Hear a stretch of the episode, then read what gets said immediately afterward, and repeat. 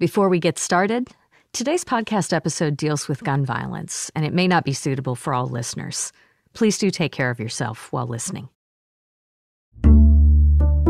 The Oxford High School student who shot and killed four of his classmates has been sentenced to life in prison without the possibility of parole.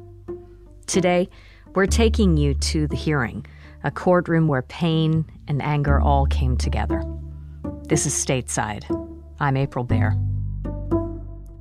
Michigan Radio's criminal justice reporter Beenish Ahmed was on site in the courtroom. We spoke with her about an hour before the shooter was sentenced.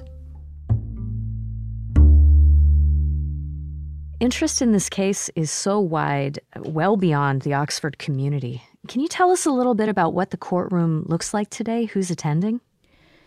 Yeah, it's a pretty packed courtroom. We have a lot of family members of students who were impacted by the shooting, the parents and siblings of the four students who were shot and killed during that day two years ago, and also others who were in the building who survived, some with injuries. So we are hearing a lot of that testimony from people who felt directly impacted, who were directly impacted by this shooting.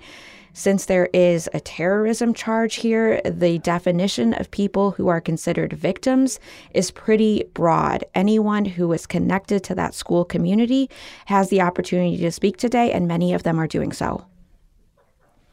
The judge handling this matter is an Oakland County Circuit Court Judge, Kwame Rowe. Can you tell us a little bit about what's going on in the courtroom, who's spoken, and maybe what the victim testimony has been like? So today is the beginning of the sentencing phase of this case. Since the shooter pleaded guilty to all charges against him, there hasn't been a formal trial. We did hear some eyewitness testimony and some expert insights during the Miller hearing, through which the judge ultimately decided that life without parole is a sentence that could stand. But this is the opportunity for people who were impacted by what the shooter has admitted that he did to speak to their experiences, and also for people who might want to speak to the character of the shooter and make a case for him to have maybe a lesser sentence to also get to speak. Um, but we have heard just some really emotional testimony so far. We have not gotten through the uh, victims' impact statements today, and just one uh, moment that struck me from one of the fathers of one of the victims. Morning. Uh, my name is Buck Myre. I'm Tate Myre's father. He said that his family has just been torn apart by the shooting. Yesterday just came and went. Today has dealt us another hand of heartaches that, that we'll have to play. For the past two years, our family has been navigating our way through complete hell. Tears filled with pain. They fall like rain.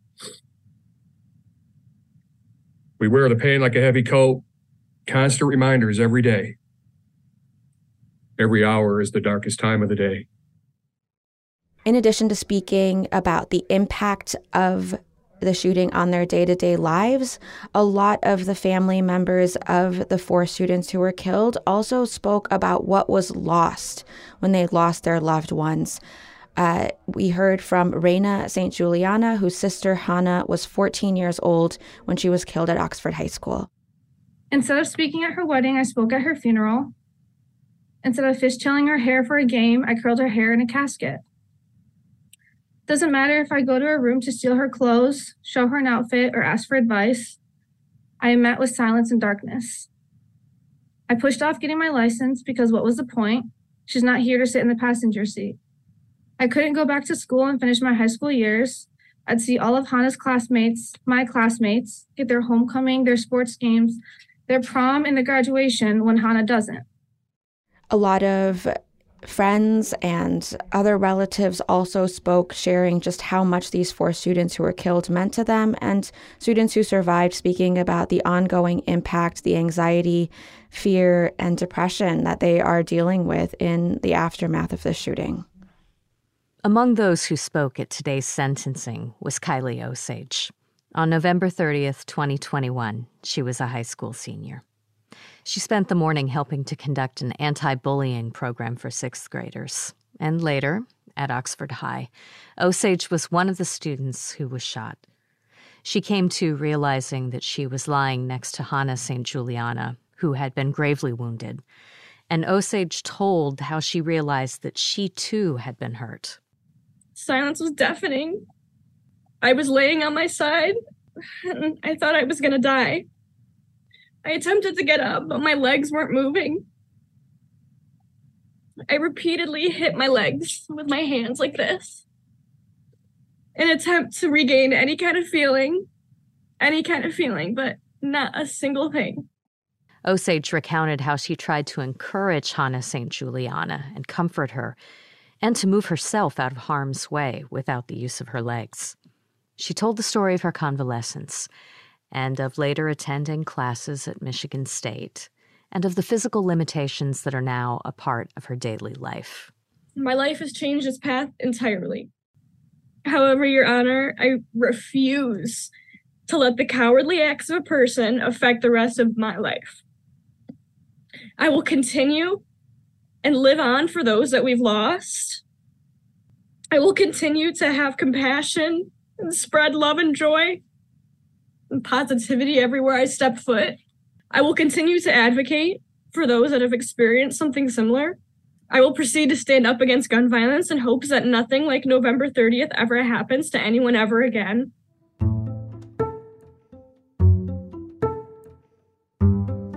We need to take a break.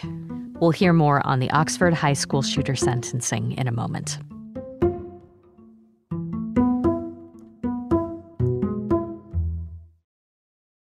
Support for Michigan Public's Stateside podcast comes from Lake Trust Credit Union, working to empower financial well-being for Michigan consumers, businesses, and communities.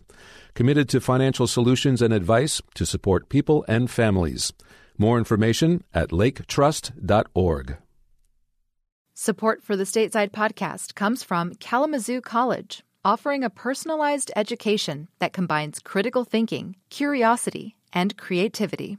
Committed to preparing students for meaningful careers that make a positive impact on the world. More at k zoo dot e d u.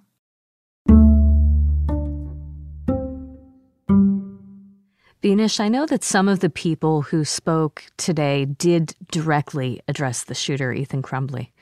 What did they have to say to him? And I also wonder if he reacted. Yes, uh, several of the parents and siblings, relatives and friends of people who were injured or killed at Oxford High School spoke directly to the shooter. They said uh, kind of two things. Some of them said that he has not completely wrecked their lives, that they will continue to carry the legacy of love and joy of their slain family members. Jill Suave is the mother of Justin Schilling, one of the students who was killed at Oxford High School, and this is what she had to say to the shooter. You may have ended Justin's life on this plane, but you did not in any way affect his soul. You don't have the power to do that. You may have caused the pain and terror as you intended to do, but you did not destroy us. There is more love and light in this world because of the legacies of Justin, Tate, Hannah, and Madison.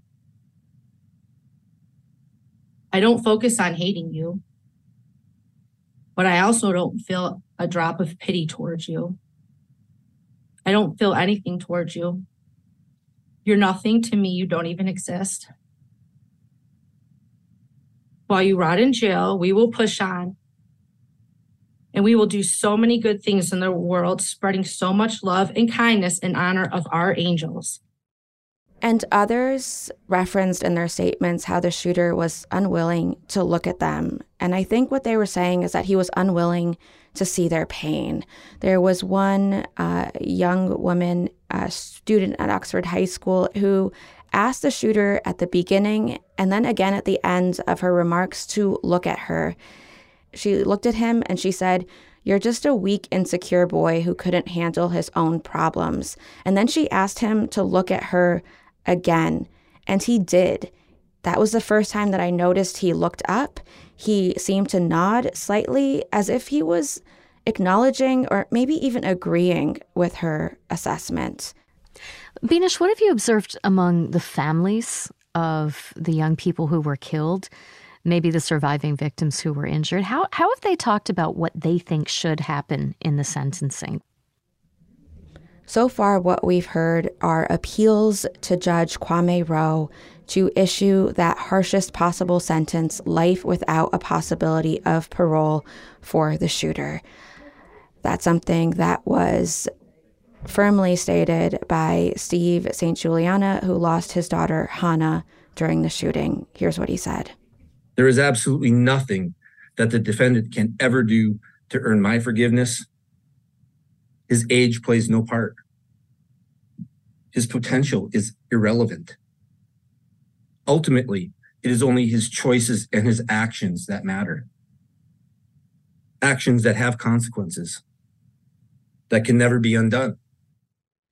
And some of what he's referring to there are the factors that go into deciding whether or not life without parole should be considered for someone who's under the age of eighteen.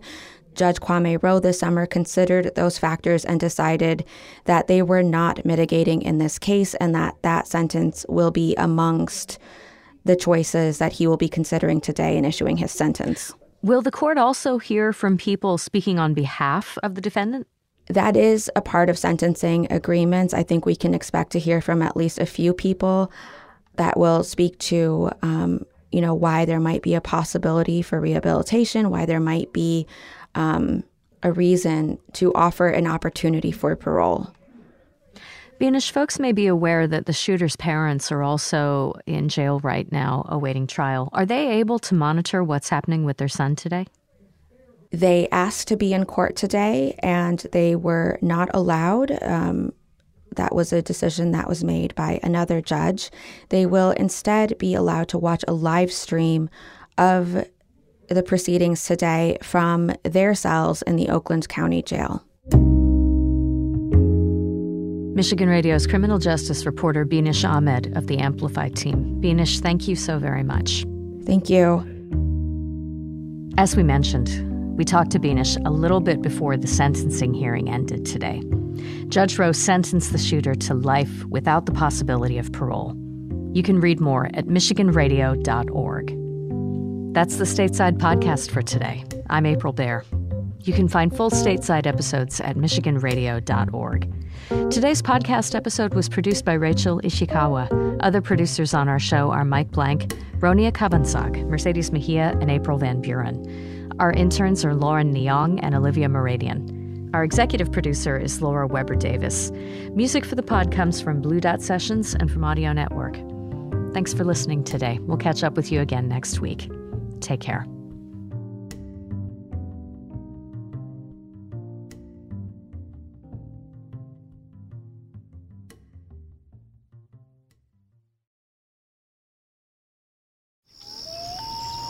Hi, I'm Rebecca Williams. I'm Lester Graham. We've been working on a big project about Great Lakes birds called the Bird Connection. It will look at ducks and trumpeter swans, egrets and herons, and piping plovers. Yes! We'll discuss what we've discovered at a Michigan Public Issues and Ale event, including how some problems for birds are problems for people. It's at Arbor Brewing Company in Ypsilanti the evening of May twenty-first at seven. You can register at michigan public dot org.